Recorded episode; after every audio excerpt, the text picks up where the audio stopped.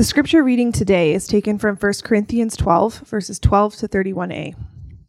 For just as the body is one and has many members, and all the members of the body, though many, are one body, so it is with Christ.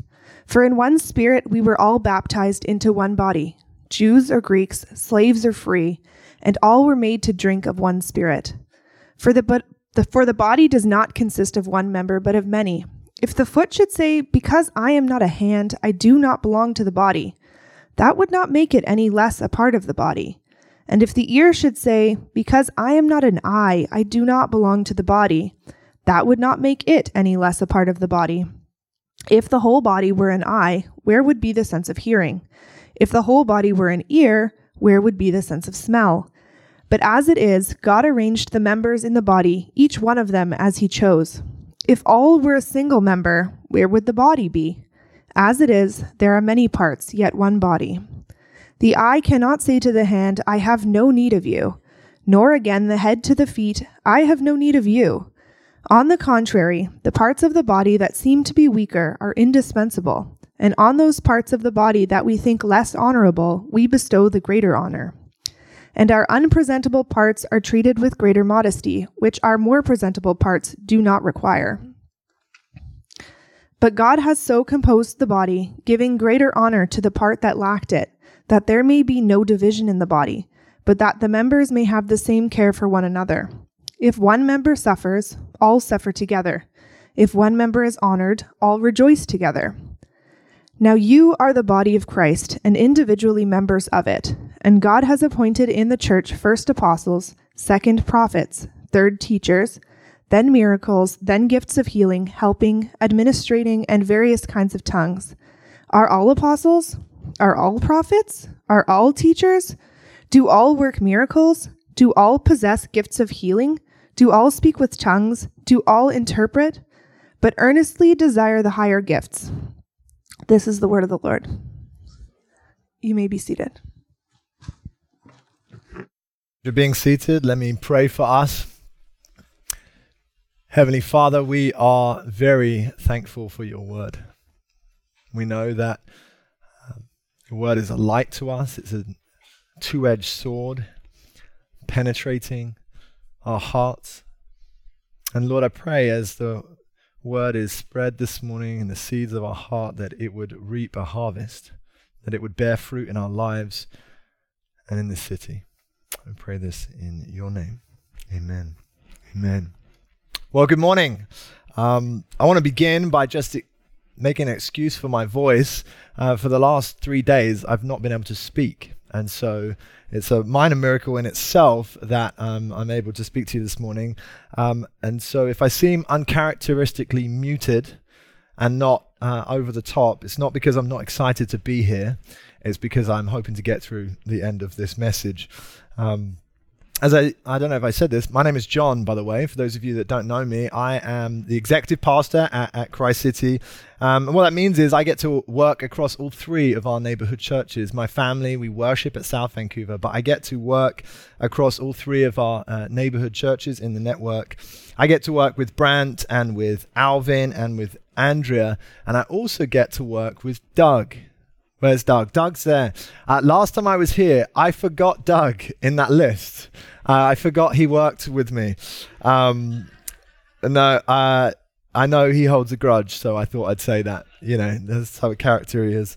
Um, no, Doug, I, I love you. I appreciate you. I see you. And I know how you love to be center of attention.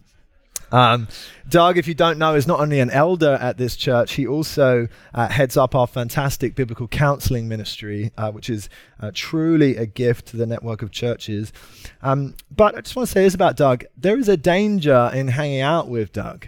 Um, this is a warning for you if he ever invites you for lunch or coffee. Um, that um, Doug is one of those rare people who, who genuinely cares about the state of your soul. And uh, so you're not going there for a light-hearted conversation about just anything. Uh, he is going to ask you some of the most penetrating questions that get beneath the issue. Uh, you thought you were talking about something, and he is pointing out the idols uh, underneath what you're talking about. Now, I mention this because I want to embarrass Doug. Um, no, I want to embarrass Doug. He, he, he, um, saw me this morning and he embarrassed me. He said, I'm getting rather grey, which is not a way to encourage someone as they come and serve your neighborhood church. But I want to embarrass God, uh, uh, Doug, but I also. Um, I wanted to say this because over the last three weeks, we've been talking about spiritual gifts, haven't we? We're talking about spiritual gifts, which I'm sure has been extremely interesting as you've um, talked about them, not just here on Sunday, but in your community groups. Uh, lots of healthy, vigorous conversations. Um, but I want to propose this morning that while this chapter speaks about spiritual gifts, it's not simply about spiritual gifts. While it speaks about spiritual gifts, it's not simply about spiritual gifts. That there is actually something deeper at play here, something that Doug would bring up if he were to go to the church in Corinth. I want to propose today that underneath the topic of spiritual gifts in chapter 12, at the heart of the issue is the issue of division. The issue of division and unity. You see, if there's one thing that we've learned about the Corinthian church, is that we know that they know how to make differences between them a cause for division among them.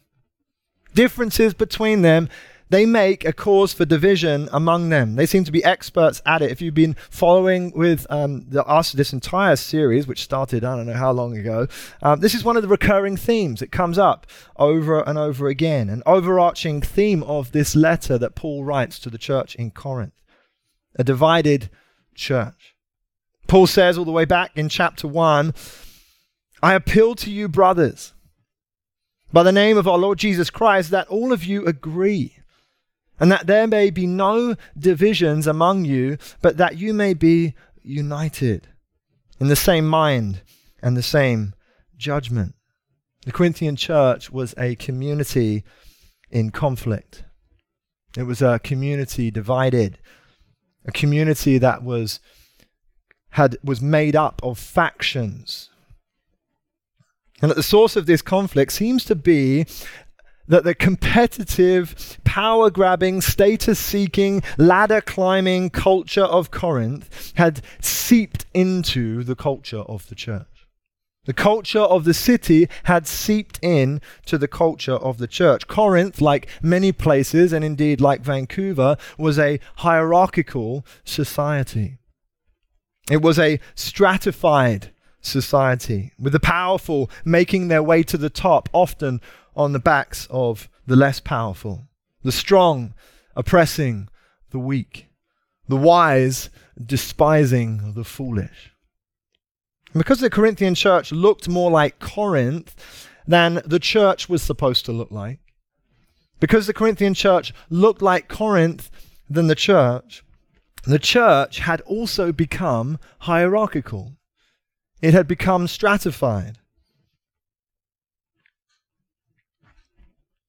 The more gifted and the less gifted, the more spiritual and the less spiritual. Those with the more impressive spiritual gifts, those with the less impressive spiritual gifts.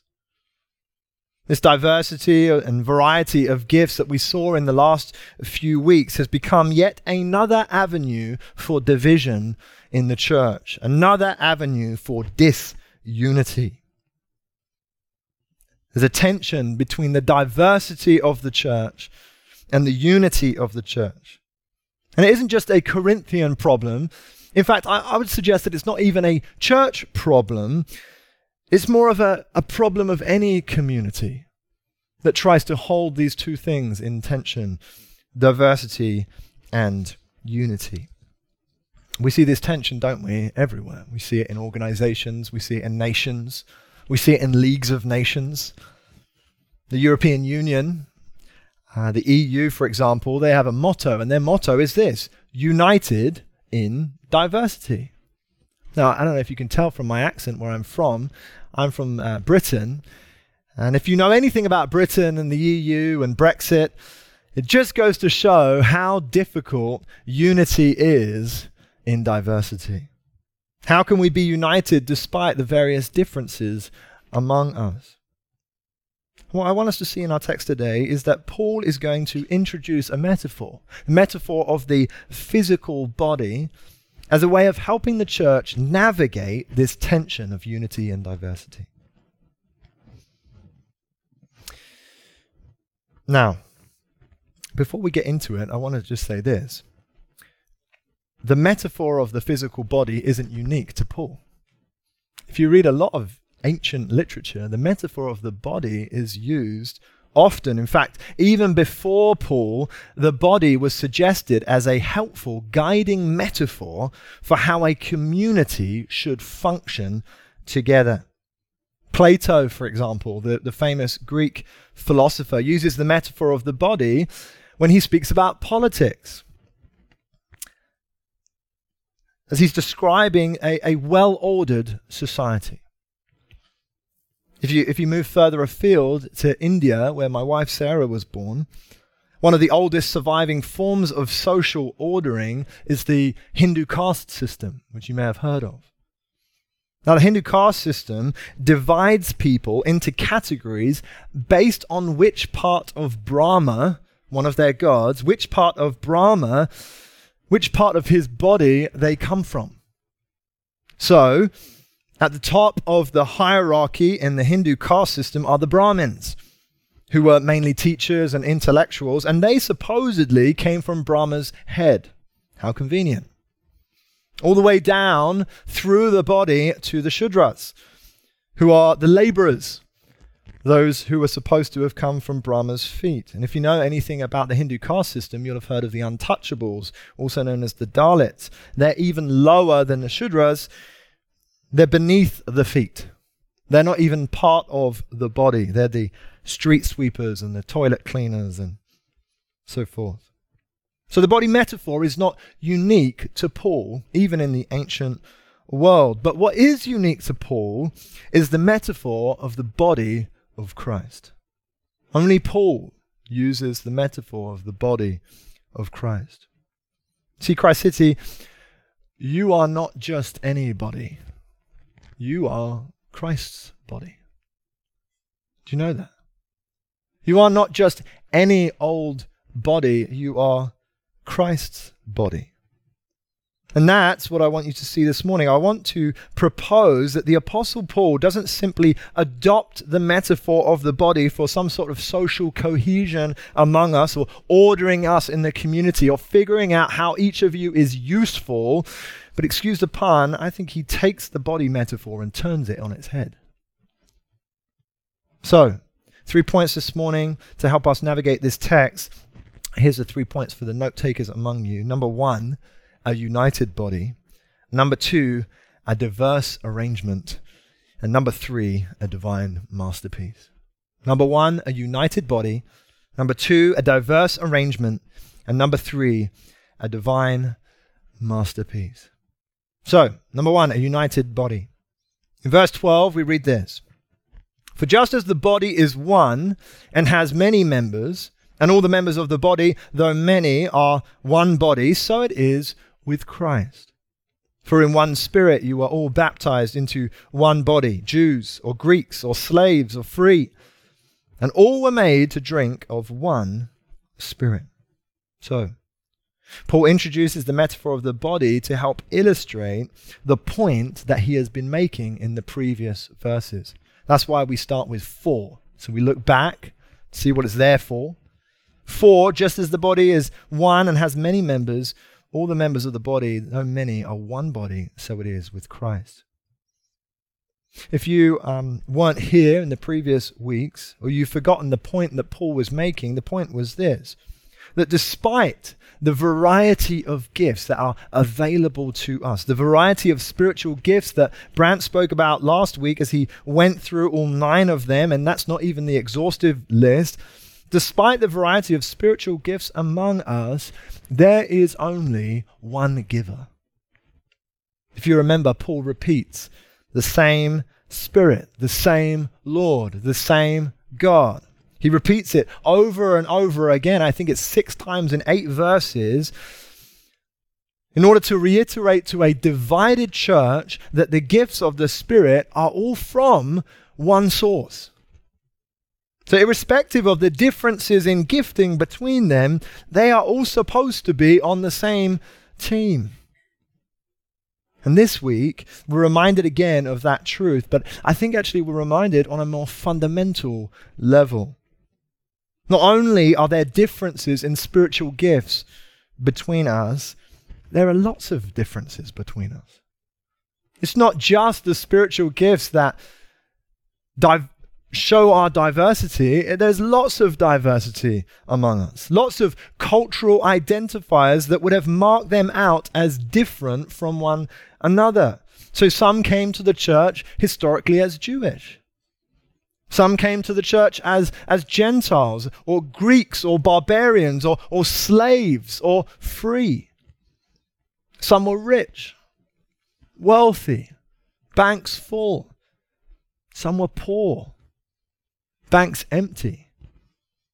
And Paul reminds them that despite these things, despite these various ways by which they were categorized and stratified by heritage or by talent or by social position in the culture of Corinth, that none of that contributed to their inclusion in the church. None of that contributed to their inclusion in the church, from the rich to the poor, from the highest in society to the lowest in society, from the experts among them to the amateurs among them, from Greeks and barbarians, from the religious leaders in the synagogues to the prostitutes on the street.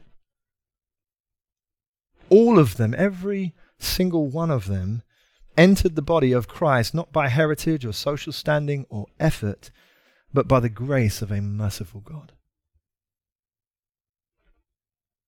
They were brought into the church by grace through faith in Jesus. In Christ City, nothing has changed. Nothing has changed. That is as true today as it was back then. Now, I don't know many of you. I know some of you. I don't know many of you. What I do know of you guys is lots of accomplishments here, lots of high achievers. Some people, you got money. I don't know those people. Some of you have money, some of you have real social status. In the city, maybe. Maybe you're well known. I'm sure there's people here who have achieved a lot, have done a lot, accomplished a lot, many accolades, degrees upon degrees upon degrees, PhDs, multiple letters at the end of your name that show people what you have achieved in this life. And all of that is wonderful. But none of it contributed to your acceptance in the church. None of it. You see, irrespective of who you are in the world, your story of entering this church community is the same as everyone else. You were a sinner in need of a Savior. Jesus died in order that you might exchange what you brought, which was your sin, for what he brought, which was his righteousness. And when you place your trust in him, in doing so, you were brought into this new family, this community, the church, the, the body of Christ. Not because of who you are or what you've done, or who you're not, or what you haven't done. We have all been saved by grace, unmerited favor, by grace through faith in Jesus. Christ City, the Apostle Paul reminds us this morning that we aren't just any body, we are Christ's body. We are united together by the saving work of a wonderful Savior. We are united in Jesus. Our identity here, your identity here, who you are as part of this community is defined by who you are in Christ and not by the differences between us or the gifting between us or heritage or social standing or whatever else we are tempted to use to define us and ultimately divide us. Point one this morning we are a united body because we are the body of Christ, not just anybody. Second point this morning a diverse arrangement.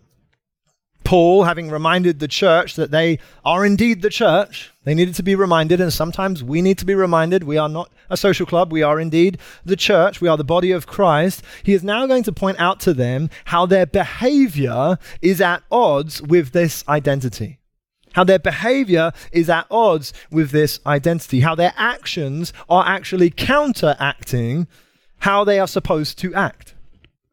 Let's read from verse 15. If the foot should say, Because I am not a hand, I do not belong to the body, that would not make it any less a part of the body. And if the ear should say, Because I am not an eye, I do not belong to the body, that would not make it any less a part of the body. And picking up in verse 21, the eye cannot say to the hand, I have no need of you, nor again the head to the feet, I have no need of you. What's Paul doing?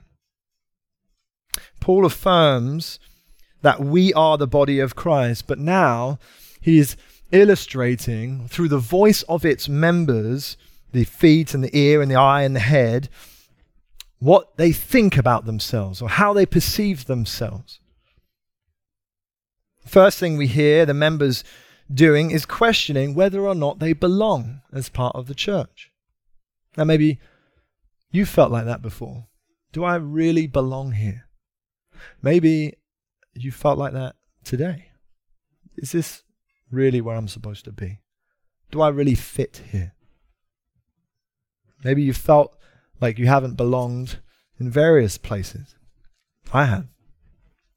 My uh, my uncle, Uncle Paul, or Murray, as he's nicknamed, is a retired Royal Marine officer, which is the UK Special Forces. And so, obviously, me and my brothers, as we were growing up, we idolized him. We were like, "This, he's way cooler than our dad." Um, and in my family, when you turn 16, so I'm one of three brothers, when you turn 16, you would go and spend the summer with Uncle Paul um, as a bit of a rite of passage, a kind of coming, becoming a man type thing. Um, Bearing in mind, my uncle lived in a rural part of the UK and I lived in the concrete jungle that is South London. I'm a complete city boy. It was awesome. We uh, did rock climbing and we did abseiling and bushcraft and went to the military base. And one of the things that we did with my uncle was um, we went with him and a bunch of his marine pals his marine buddies, uh, and we did a like a survival course, like a like a weekend survival course, and we went camping in the woods. Yeah, as you can imagine, the city boy was useless.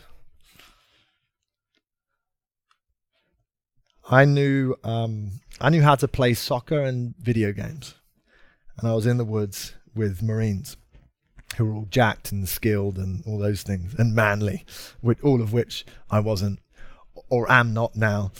Um, I felt really out of place.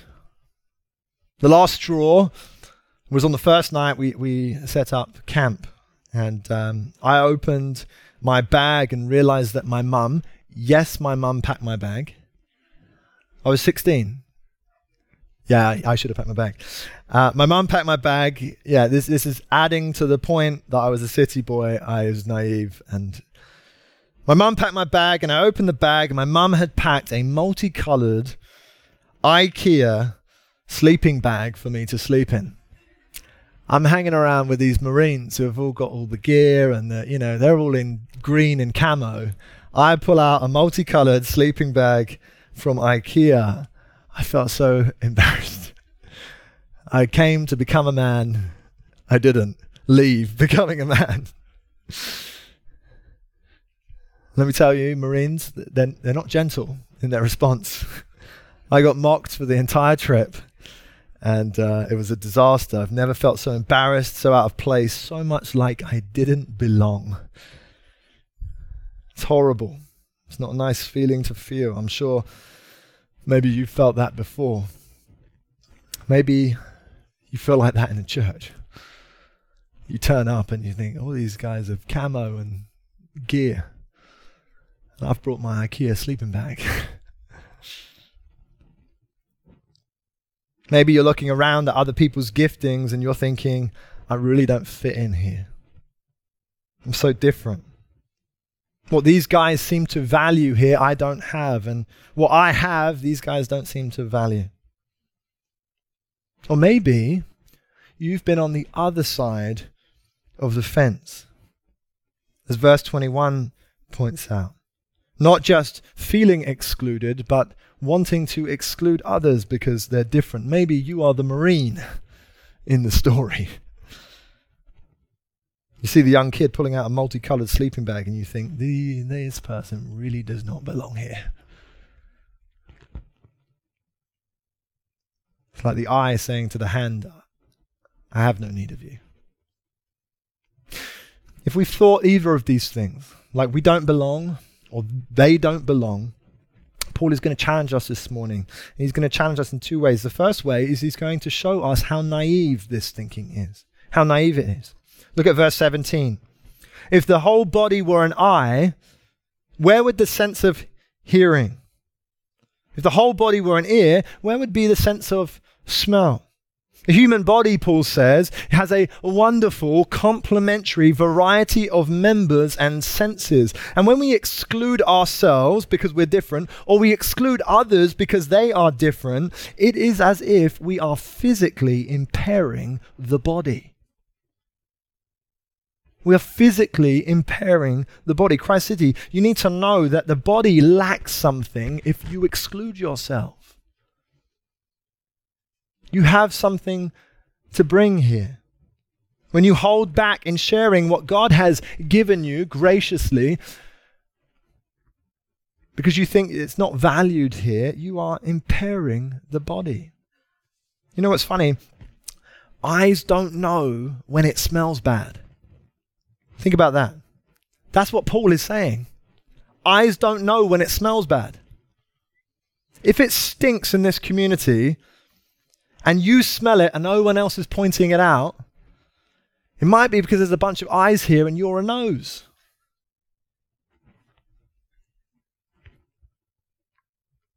Let me give a less abstract example. If you think the church is not doing enough with regards to hospitality, and you've noticed it, it might be because you have the gift of hospitality and other people don't.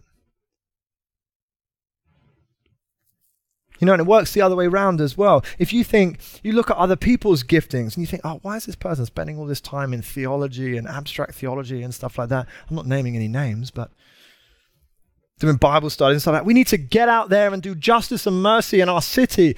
We do. You might have been the one gifted to do that. And they're the ones gifted to study scripture to make sure that we do that well when we minimize or downplay or even reject those gifted differently to us, so that we see no need for the person sitting next to us. We think don't, they don't really add anything here. We are impairing the body of Christ. Paul says, literally, it's senseless. It's senseless. It's naive. It hinders the work of the church. It, it makes us hobble when we're supposed to run. It makes us blind to just how blind we are sometimes. And so here's the question Have you excluded yourself to the detriment of this community? Are you complaining about what the body lacks while not leaning into the gifts that God has graciously graciously given you so that the body wouldn't lack it? Or have you excluded others? Either intentionally or unintentionally, to the detriment of the church, Christ City. When we exclude ourselves or others, we are hurting the body of Christ. We are impairing the body of Christ, and it's naive of us. But Paul is not only going to suggest that it's naive, he's going to show us that it's arrogance. It's arrogance. Look at verse 18 with me. Paul says, But as it is, God arranged the members of in this body, each one of them as he chose. You see that? Who decides who is here and what gifts they have? Who decides the members of the body of Christ? Who is it that arranges the members, each one of them as he chooses? Christ City, it isn't you. It isn't you. You see, what we have in these verses are two contrasted designs of a body, two contrasted arrangements of a body. One is a body arranged by us, and it's a body that is all eyes or all ears. It's a grotesque body that we might see hanging out some Kitsilano house during Halloween. And on the other side, we have a body arranged by God. It's a body that sees and hears and works and walks and speaks and thinks, each working together, complementing each other in a reciprocal, harmonious, glorious relationship. It's a picture of beauty because it's designed by a beautiful God. Think about it the same God who designed and arranged the heavens and the earth the same God who conceived of solar systems and ecosystems, the same God who arranged the laws of physics and the complexity of the brain and consciousness. That same God is the one who has designed this body, who has designed the church. But as it is, Christ City, God arranged the members in the body, each one of them as He chose. Just as last week we heard that God apportions the gifts sovereignly, distri- distributing a variety of gifts for the common good, so too this week we see again the sovereign hand of God who both calls us and arranges us and gifts us and chooses us. And in this is both a comfort and a challenge to us in the way that we think. The comfort is that you, you are here because God has uniquely gifted you to contribute to this community for His glory and for our good. You belong here. But the challenge is this if you have ever said, I don't belong here, or they don't belong here, you are saying you know better than God, and you don't. I think that Pastor Paul would say that it's not only naive, it's arrogance. Look at what Paul says in another letter in Romans, in Romans 12. He says, For by the grace given to me, I say to everyone among you not to think of himself more highly than he ought to think, but to think with sober judgment, each according to the measure of faith that God has assigned. For as in one body we have many members, and the members do not all have the same function, so we, though many, are one body in Christ and individually members one of another. Having gifts that differ according to the grace given to us, let us use them. Church, let us use them. If prophecy in proportion to our faith, if service in our serving, the one who teaches in teaching, the one who exhorts in his exhortation, the one who contributes in generosity, and the one who leads with zeal, the one who does acts of mercy with cheerfulness. You see that? all the same components as we have in 1 Corinthians 12 gifts given to us, assigned sovereignly by God. Not thinking of ourselves more highly than we ought, but with humility, not pseudo humility that says, I don't belong here, I have nothing to give, but with true humility that says, God has apportioned me gifts to contribute to the common good. Not pseudo humility that excludes us from this community, but true humility that says, let us use our gifts all that God has given us. Let us use the diverse gifts among us as members of one body so that it could be not this grotesque vision of our own making, but this beautiful vision of God's. So, we've seen that we are Christ's body, united not by anything in us, but by God's gracious invitation to us in Christ. And we've seen that in this unity, it is God who decides the people, the gifts, and the parts that we play in this community. We have a united body, but a diverse arrangement according to God's sovereign plan. But lastly, today, I want us to look at how it all works together, how it all gels together. With my last point, a divine masterpiece. A divine masterpiece. So I said at the start, the tension of unity and diversity is not unique to the church. It's not unique to the church. But what is unique to the church is how we are united in Christ and how we think about our diversity. That it has been sovereignly ordained by a good God. And it's this uniqueness that is going to change how our unity and diversity function together. Look at verses look at verse 22 with me. On the contrary, parts of the body that seem to be weaker are indispensable.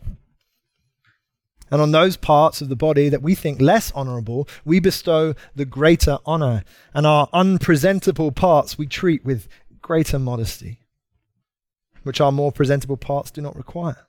But God has so composed the body, giving greater honor to the part that lacked it, that there be, may be no division in the body, but that the members may have the same care for one another. Verse 24, the word translated compose there, that God has composed, has so composed the body.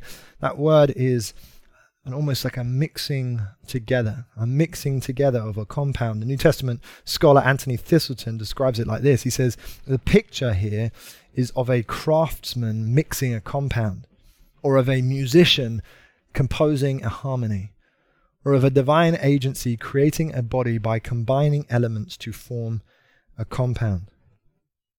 You see what Paul is saying?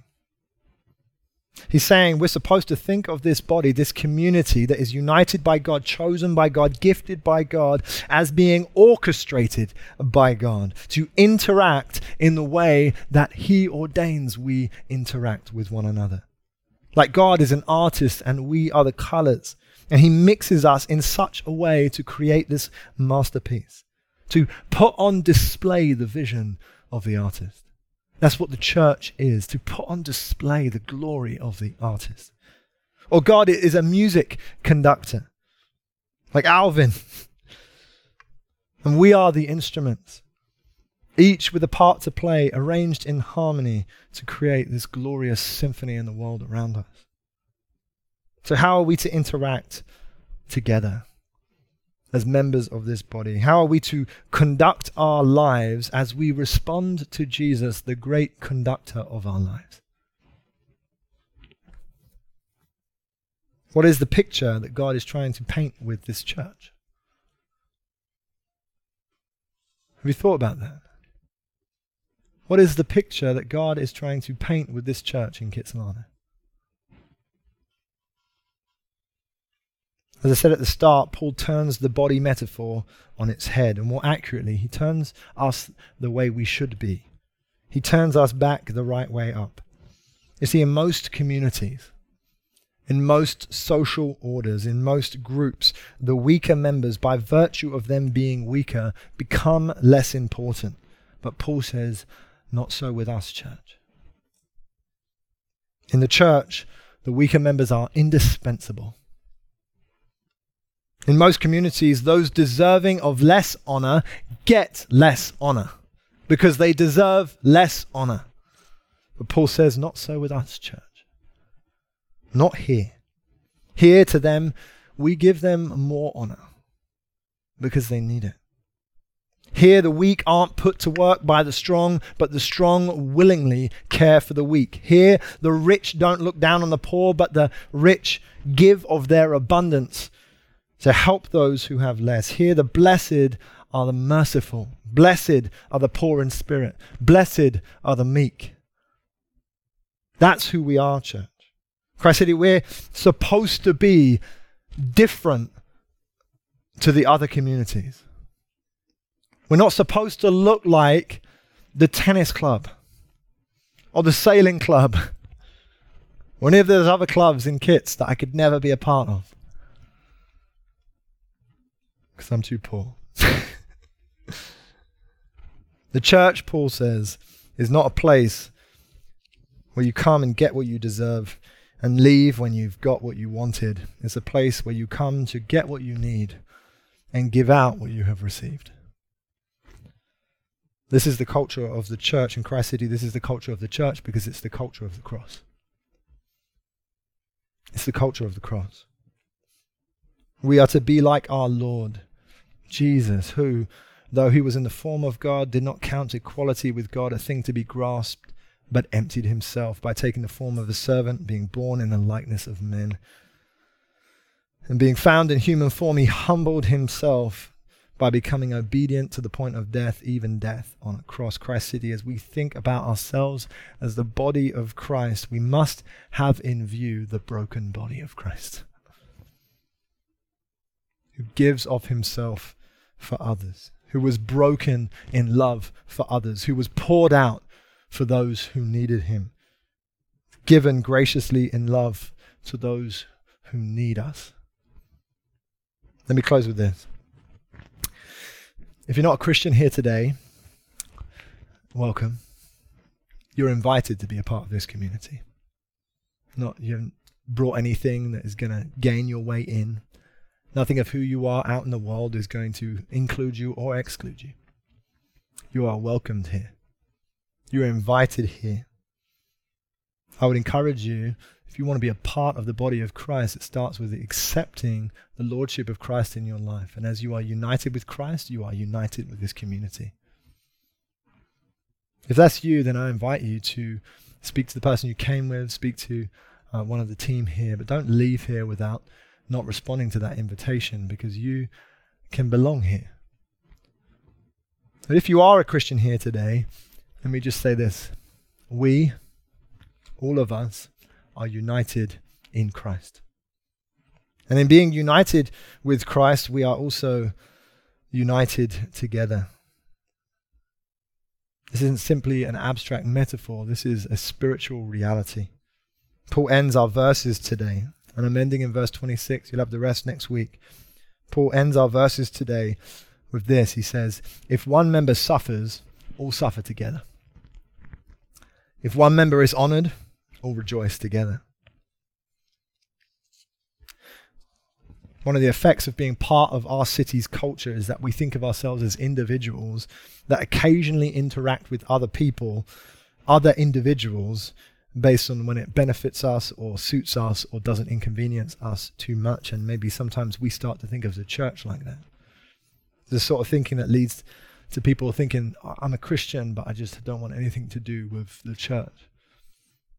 The image that we're given this morning is to say that a Christian disconnected from the church is like a severed limb. It's like a severed limb. A severed limb that needs to be reattached to the church community. Maybe that's you this morning. First time back at church, maybe for the first time in a long time because you don't want to be part of the church. Don't be a severed limb. If you're united with Christ, you are united with the church. And in being united to Jesus, we are united together. In being united together, we have obligations to one another. Obligations to one another. And so, as we think about our walk with Jesus, as you think about your walk with Jesus, your, your life in the Spirit, I want you to be reminded that your spiritual life matters not just to you, but it matters to us. It matters to the body. Dietrich Bonhoeffer, the German theologian, puts it like this We are members of a body, not only when we choose to be, but in our whole existence. Every member serves the whole body either to its health or to its destruction. This is no mere theory, it is a spiritual reality. And the Christian community has often experienced its effects with disturbing clarity, sometimes destructively, and sometimes fortunately. Christ City, we are the body of Christ. United in Christ, arranged and or- orchestrated by Him, working together to put His glory on display in the city. Let me pray.